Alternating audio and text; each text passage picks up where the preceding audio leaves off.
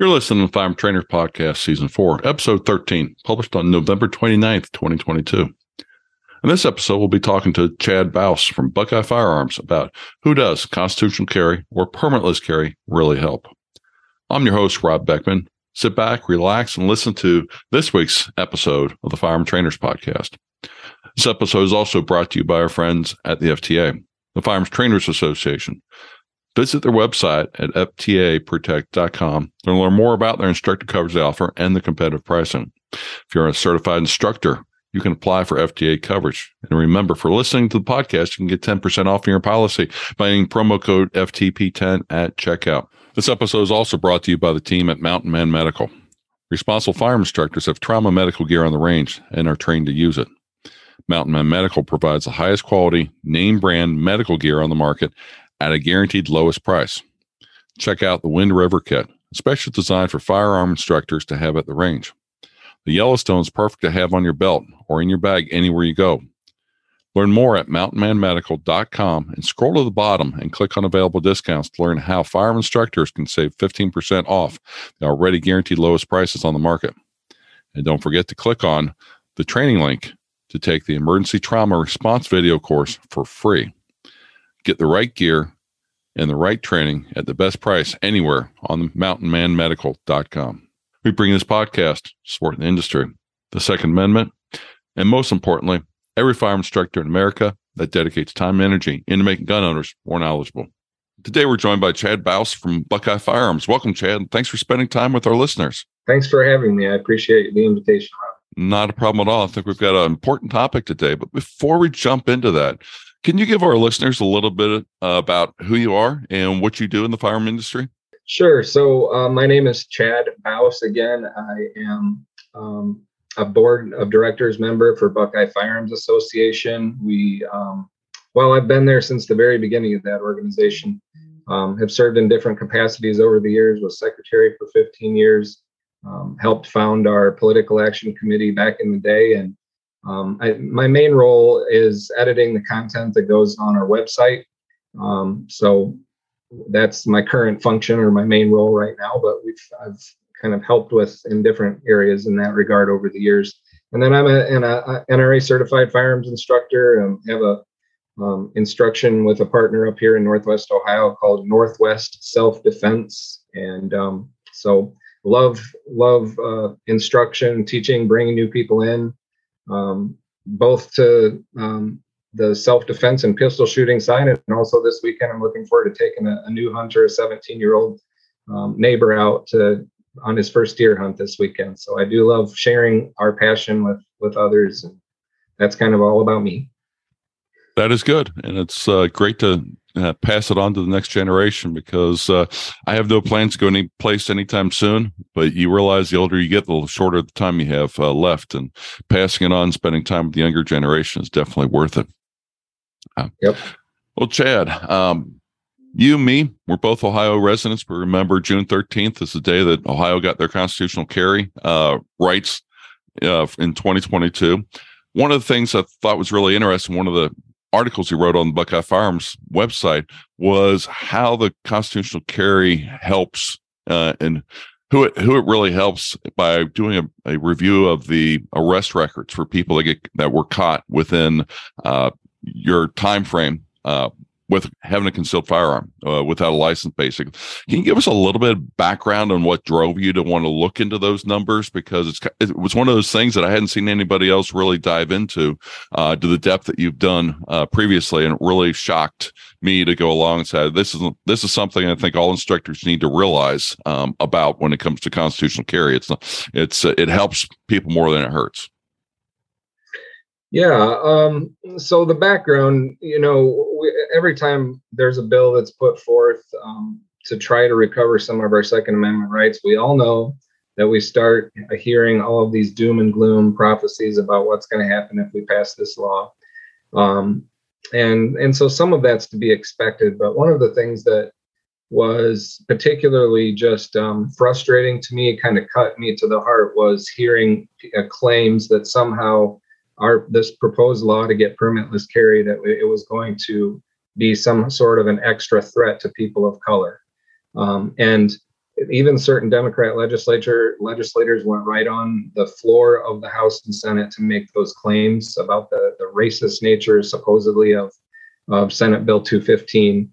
Um, and so that that is uh, one of the reasons that we um, started digging into arrest records because we kind of had an inkling and had a feeling and kind of knew that when we started digging into this, we were going to find out that is the opposite is going to be the case in, in terms of who this law helps when it comes to who was getting arrested before the law was passed for unlawful concealed carry.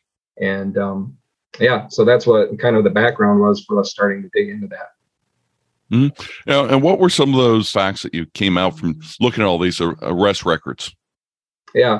So the first thing, it, it was very obvious. So we started, um, Joe Eaton and I. Joe Eaton is another volunteer with Buckeye Firearms Association. I know you've had him on your show before, talking about faster saves lives in mm-hmm. schools.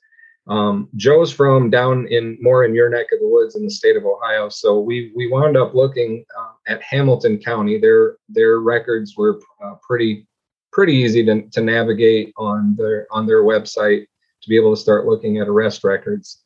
And um, so the, the the first thing that really jumped out at us when when we were looking at these because they would give basically they would give name um, and they would give uh, race. And the, the funny thing about the system in Hamilton County, for whatever reason, I would just divide it into to people of color or non-white people and white people because they don't have things broken down in terms of Hispanic or anything. They had two Asian people out of all the arrests the whole year long. So basically, it was white, black, or two Asian people. So my guess is that we can combine all of the so-called black into people of color. Okay. Mm-hmm. Um, 86% of the people who were charged with some version of unlawful concealed carry in Hamilton County in 2021 were listed as black but only 27% of the county's population is black. And if you even if you figure in all of again non-white population of Hamilton County, you only get to 36%.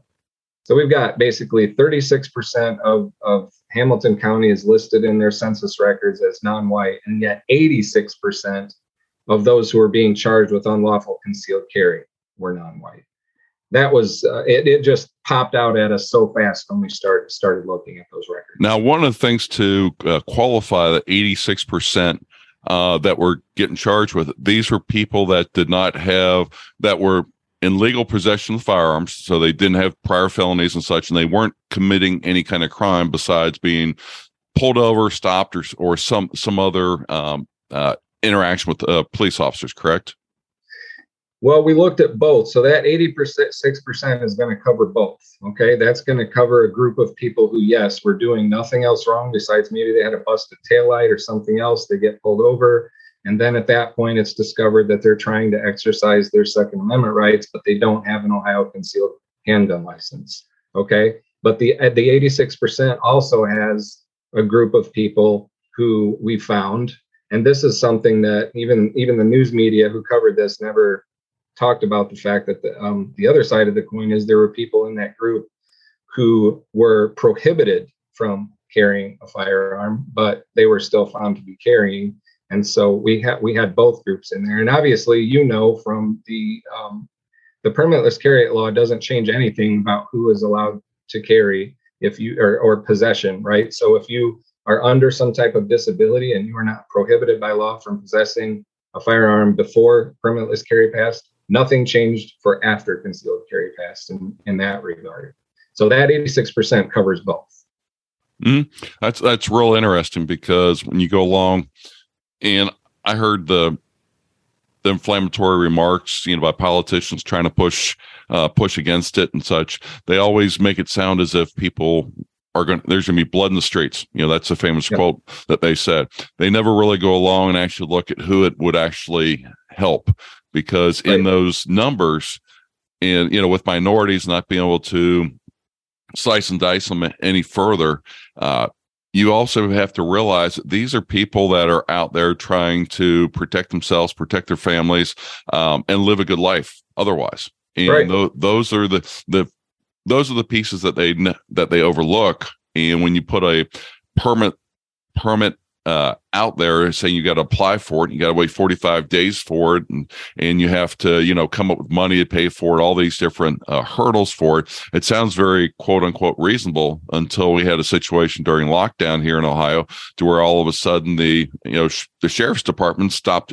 All the sheriff's departments stopped issuing concealed carry permits because they like, you know, we can't afford to have people come in here that are sick and get our deputies sick. And we've got other things that we've got to be focused on besides issuing concealed carry permits.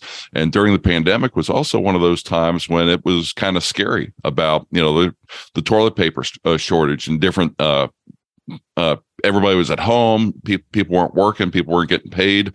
Uh, so crime goes up and it's a time right. when it's when I should be able to go along defend myself. Um, you know, good, honest citizen should be able to. But you really realize that if the government shut down, then they're preventing me from exercising my rights, preventing me from uh, keeping my family safe. And if the only thing that's preventing me from doing that is a piece of plastic, I should know. You know, you know i've been arrested before so i can't carry or i'm a good, perfectly good person i should be able to carry you know it's it's as, it's as simple as that yeah yeah, I agree with you. I, I also there's there's unfortunately when you put a permitting system into the whole thing, there's an economic component. Um, not everybody can afford to take it if they need to take time off work. Some people work weekends, whatever. When the classes are, not everybody can afford the time off work. Not everybody can afford to purchase the ammo. Not everybody can afford to pay for the class. Um, but and not everybody can afford the licensing fee, right? Mm-hmm. all those things start adding up and yet and and um, yet those those folks absolutely everybody deserves the same right under under, under our constitution uh, to bear arms for their defense and security and so um, I, I, think that I, I, can tell you a personal anecdote of my wife's cousin um, he was adopted into our family he's um, african american he works in it and when he first was a young man and had a, cheap old beater car, he would tell stories about every day he would drive to work and how often he would get stopped and his car would get tossed just on the way to work every day. Um, that did change somewhat when he finally had a car that didn't look the way his original car looked. But it's just, I can understand from hearing anecdotal stories like that why we wind up with a situation where 86% of the people um, that were given an unlawful concealed carry charge of some type are are black or non-white people because there is a disparity in how who gets pulled over for what. And they might use the cross you, you cross the yellow line or the turn signal or the uh, broken tail light or whatever but it's you know i can i can tell you from anecdotal um, experience in my own family it does happen. And so that's why that that argument that this permitless carry law was going to somehow hurt or be it was being called a racist law just um, was so offensive to me because I knew, you know, and then these statistics bear it out. The opposite is actually true because there are going to be hundreds of people in Hamilton County alone that avoid these silly charges that are not doing anything else wrong except for trying to exercise their rights. And um, they were being charged all these years. It's going to be hundreds of people every year that are saved from that kind of uh, situation. Yeah and you and you go along and you brought up the economic impact of taking off work, of applying for your license, you know, paying for ammunition, the class, all that. There is a humongous uh, economic impact if somebody gets arrested for having a concealed weapon on them because right. they're not given a ticket and said, "Hey, show up in four weeks or when, whenever you have a chance, you know, stop down at the police station. We'll be taking care of it." It ends up being one of those situations where they're in jail for a couple days, and I know my work. If you don't show up, if you don't show up um, after a couple days, or assume that you've abandoned the job, and poof, you know you're subsequently fired, which then creates a whole nother economic down down uh, spin for you.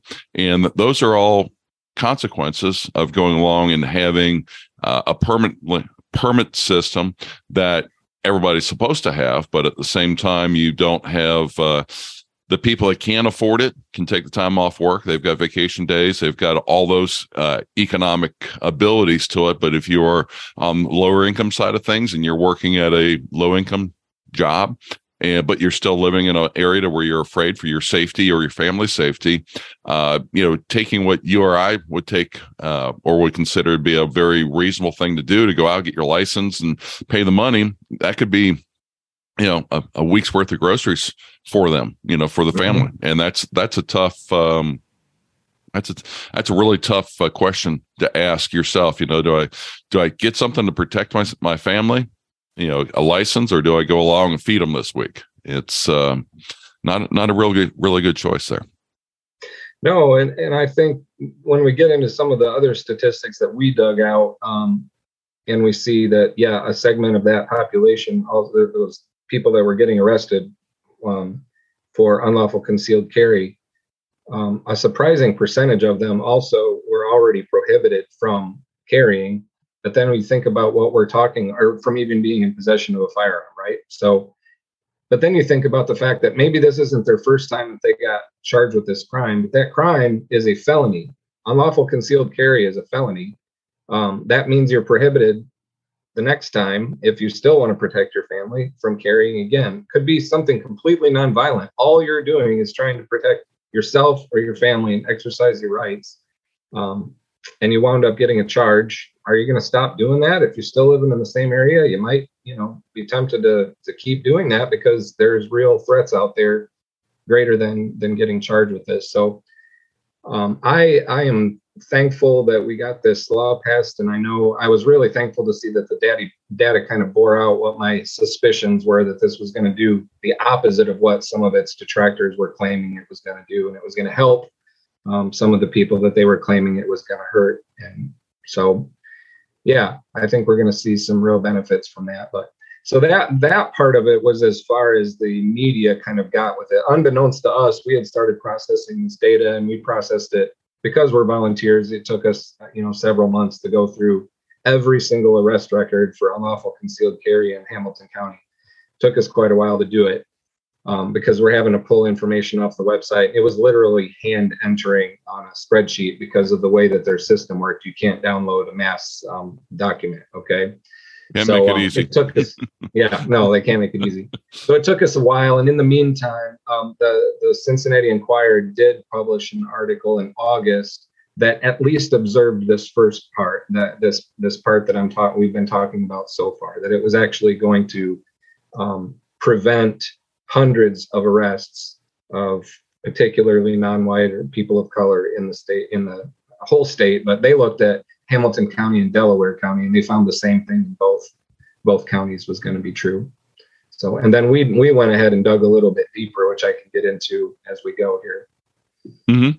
Yeah. Well, what were some of those other things that you dug dug into deeper uh, yeah. that the press didn't dig into? Yeah, well, another thing, and I, I know why the press doesn't want to get into this one too much because we are we're always told that we need one more gun control law, right? That's gonna that's gonna prevent um, the the crime that we see, and um, that's gonna prevent the the shooting, the you know illegal shootings, that type of thing. Um, and so another thing that jumped out at us when we looked at the Hamilton County data was that 41 uh, percent of the people who are charged with unlawful concealed carry were under a disability. So 41% of the people that were charged in, in that county in 2021 were either a fugitive from justice or under an indictment or had been convicted of a felony offense of violence, might have been convicted of a drug possession or under an indictment for the same or abuse, might have been drug dependent or in danger of being drug dependent or a chronic alcoholic. These are all things medic uh, under adjudication of mental incompetence. All those things can make you be um, under a disability in, in Ohio Revised Code where you're not allowed to be in possession of or acquire or carry or use a firearm. And when we looked at that, then we discovered so 41% of these people, the law says you may not have a firearm, and yet here they are doing it anyway, right? Some of those could be what we talked about earlier that they it was a nonviolent situation, but they got pinched for trying to protect themselves and now they're back in the same boat again, getting pinched again. Certainly, um, some of those we we don't know all the reasons. I mean, I gave quite a list for for being under a disability, but um, what we were saw uh, was that a surprising number of those people um, were arrested for concealed carry while under a disability, but they had their disability charge dismissed. Nearly a quarter, it was 22% of the people that were charged with having a firearm while under a disability, they just threw it out. They didn't convict them of it. Um, and so again, we say we, we tell, but the media tells us, anti-gun petitions, uh, politicians tell us, all we got to do is pass one more law, and we're going to stop all these crimes. But every time you dig into the statistics, you find out that they're not using the laws that we already have. If if they want, you know, when you're throwing out a quarter of these cases, you're just throwing them out and saying, "Hey, yeah, they were carrying while under disability, um, but never mind, we won't charge them with that, or we won't convict them of that one. We won't prosecute for that one. We'll just, you know, you see that over and over and over again. There's just many examples of that, and you certainly see it here where um, they have the tools already to take care of these things, um, and they're not using the tools they have, but they're always coming for one more supposed tool that's going to fix everything. And we all know it's not going to change the criminal's mind. All it's going to do is prohibit honest, law-abiding people who are who are trying to follow the law. That's what those laws always wind up catching. Mm-hmm. Yeah, the unintended consequences that makes it harder, um, more tricky to own a gun, to exercise your rights. Um, you know, basically making law-abiding citizens criminals o- overnight, and then the criminals right. that we really do want to be locked up because they are a danger to society and such, they don't end up getting the book thrown at them like they should because they uh, horse trade, you know, plead down all their uh, charges. So instead of looking at 10 years, they're looking at, you know, 10 months in jail or something, something like that. And then they'll get out on early parole. It's, um, it's a very difficult situation, to say the least. Yeah, it's it's exasperating, and I know you know if you talk to prosecutors, I just talked to one this week, and they were just explaining how there's always the threat. There's eight people on that jury, and if it goes to jury trial, there's there's always the the chance that one person in that eight uh, doesn't agree, and that throws the whole thing out. So they would rather plead whenever possible. But I it was just uh, stark how many of these um, these cases were throwing away that weapons under a disability charge. It just you know the people who are people are are either they're gonna if they're if they don't care about the law, they're to violate the law. I don't care how many right now there's a, a bill um, house bill 383 is aimed at um, increasing the penalty for possession of a firearm what we're talking about right now while under a disability okay? So there's a bill that they want to make it right now it's a, a felony three. Um, they they tell us they want to make it a felony two if there's violence involved in this okay?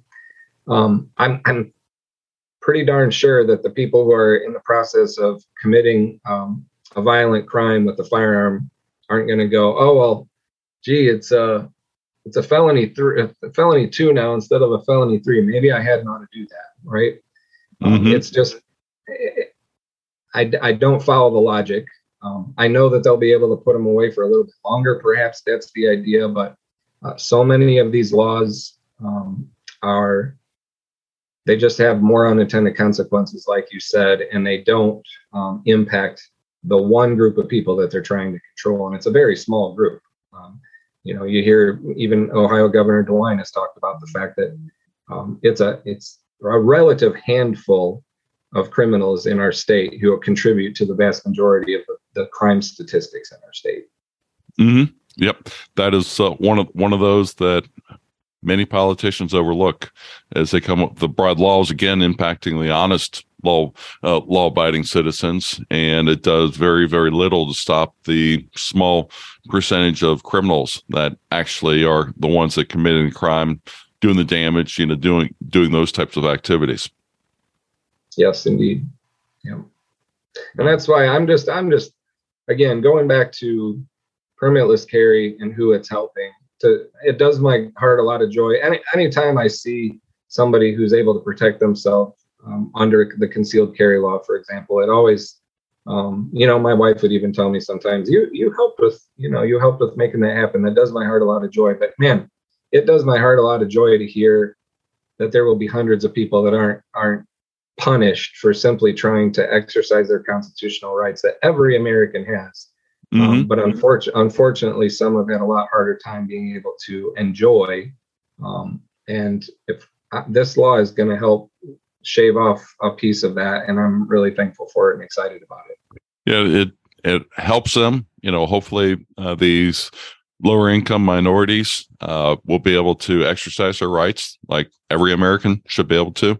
And then also at the same time, instead of them getting caught up into the criminal justice system, which uh, isn't going to help them, it mm-hmm. help, you know, allow them to go along, become a productive member of society and hold down a job and advance and raise a family, do all those things that every other red blooded American wants to do too. That's right. I mean, we went, we talked about felonies earlier. You, felon, a, a felony situation creates a cycle. It, it, it, perpetuates a cycle of poverty. It's harder, hard, much harder to get a job when you've got a felony on your record. Mm-hmm. I don't care if it's violent or non-violent. Um, that's the one thing about making. We want to make everything a felony these days. Um, we are perpetuating some of the problems that we have by making it harder for people than to go get gainful employment and and um, be a part of society. So there is again unintended consequence there that we need to think about. So this one is is off the books. You um, if uh, if you're not prohibited from uh, possessing a firearm, if you're not under disability, you can carry it. Can't carry it concealed in the state of Ohio. Um, you're not going to get charged with a felony for doing so, and that's a big win. And that's and that's great. Um, and as uh, we were talking in the, show, in the uh, pre-show, is I also go along and recommend people to know and understand the law because if they leave the state of Ohio, laws are different in other states. Yes. And even if they are, do practice permitless carry within the state of Ohio, you still have to know where you can and where you cannot carry uh, for it. Because again, you walk into the police station with your gun strapped to your hip, you know, constitutional carry wise, well, that's illegal. And there again, you'll end up uh, getting in trouble. And that's where education is is no matter if you got a permit or not, education is still one of the most critical things to do because not only will it keep you safe along those lines, it'll also give you the right mindset so that you can avoid the danger in the first place and not have not be in a situation that you that you feel threatened that you might have to defend yourself because that's a whole nother rabbit hole that we've uh, we've gone down with lawyers before in the past. Yeah. I'm really glad. I know many of your listeners are instructors. I'm really glad you're encouraging them to keep uh, up on on the laws because the laws do change. Um, I'm glad you're encouraging them to reach out to their students and make sure that their former students are are getting continuing education, um, especially on the legal side. Um, we always encourage students, you know, you got to go out and keep shooting muscle memory. You know, you start to forget things, and you need to you get out of practice. Um, we're probably not as good at letting people know you need to you need to stay up on uh, the legal side of things to stay to stay out of trouble. So I'm really glad that you highlight that on your show, and it's it's really important for instructors to do that. Mm-hmm. And your legal, your medical, your um, you know mindset, and it's really important to make sure you know how your gun operates. But at mm-hmm. the end of the day, mindset will probably get you out of more problems than a gun will. Mm-hmm. Yes, indeed.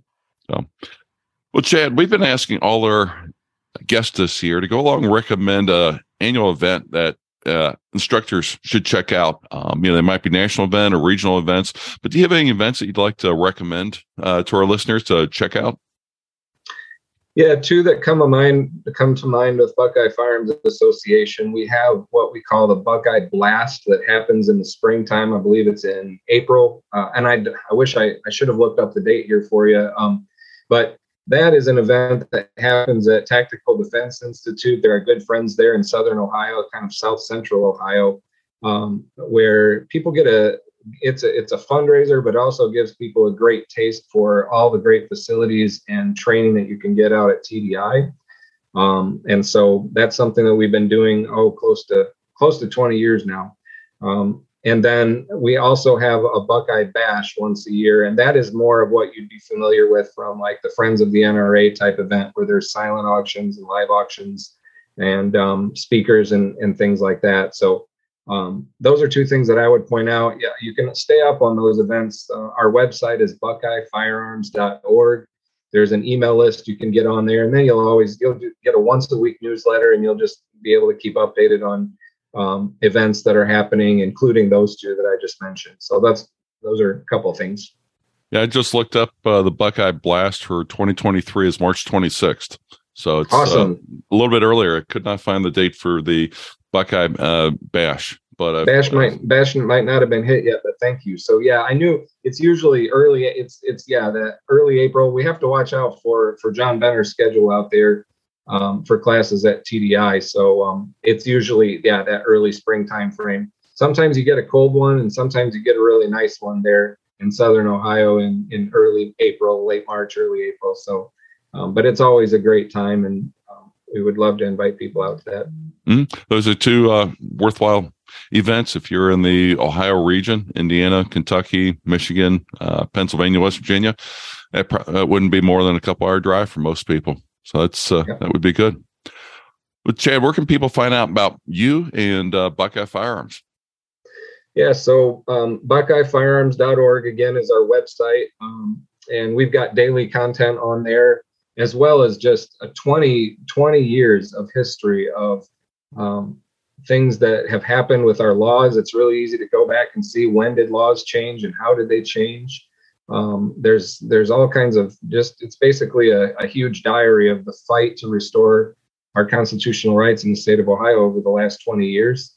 Um, like I said, I personally train um, under the name Northwest Self Defense. My partner and I are taking a little time off from classes right now, though, but we can also help refer you uh, to an instructor in our area if um, if you're up in our area. And I know there's a lot of good instructors around, but we've been giving some referrals while we're taking a break here to to help um, make sure people get the training that they need. That sounds good. Well, Chad, we definitely appreciate your insight into the people that unfortunately get caught uh, with concealed firearms. Uh, you know, when, when, there's not constitutional carry, permitless carry available to them, and it's uh, quite eye opener to think that you know it's more minorities than anybody else that are the ones that end up getting caught, and then the economic spiral they get into about having a felony, having to take off work, losing potentially losing a job, trying to find a new job when you have a felony on on your record, all those types of things. Been uh, very educational, and appreciate your time. Well, I appreciate you giving me the chance to share that. It was yeah, it was eye opening to me as well, and we uh, we are glad that we can get that information and word out there. Thankful for everybody who tried so hard. I know we had you know thousands of letter writers and phone calls and everything else to try to get that law passed, and everybody does their part in in this um, fight to maintain our rights, to improve our rights, and so I'm thankful to everyone as well for the part you play every day. Mm-hmm.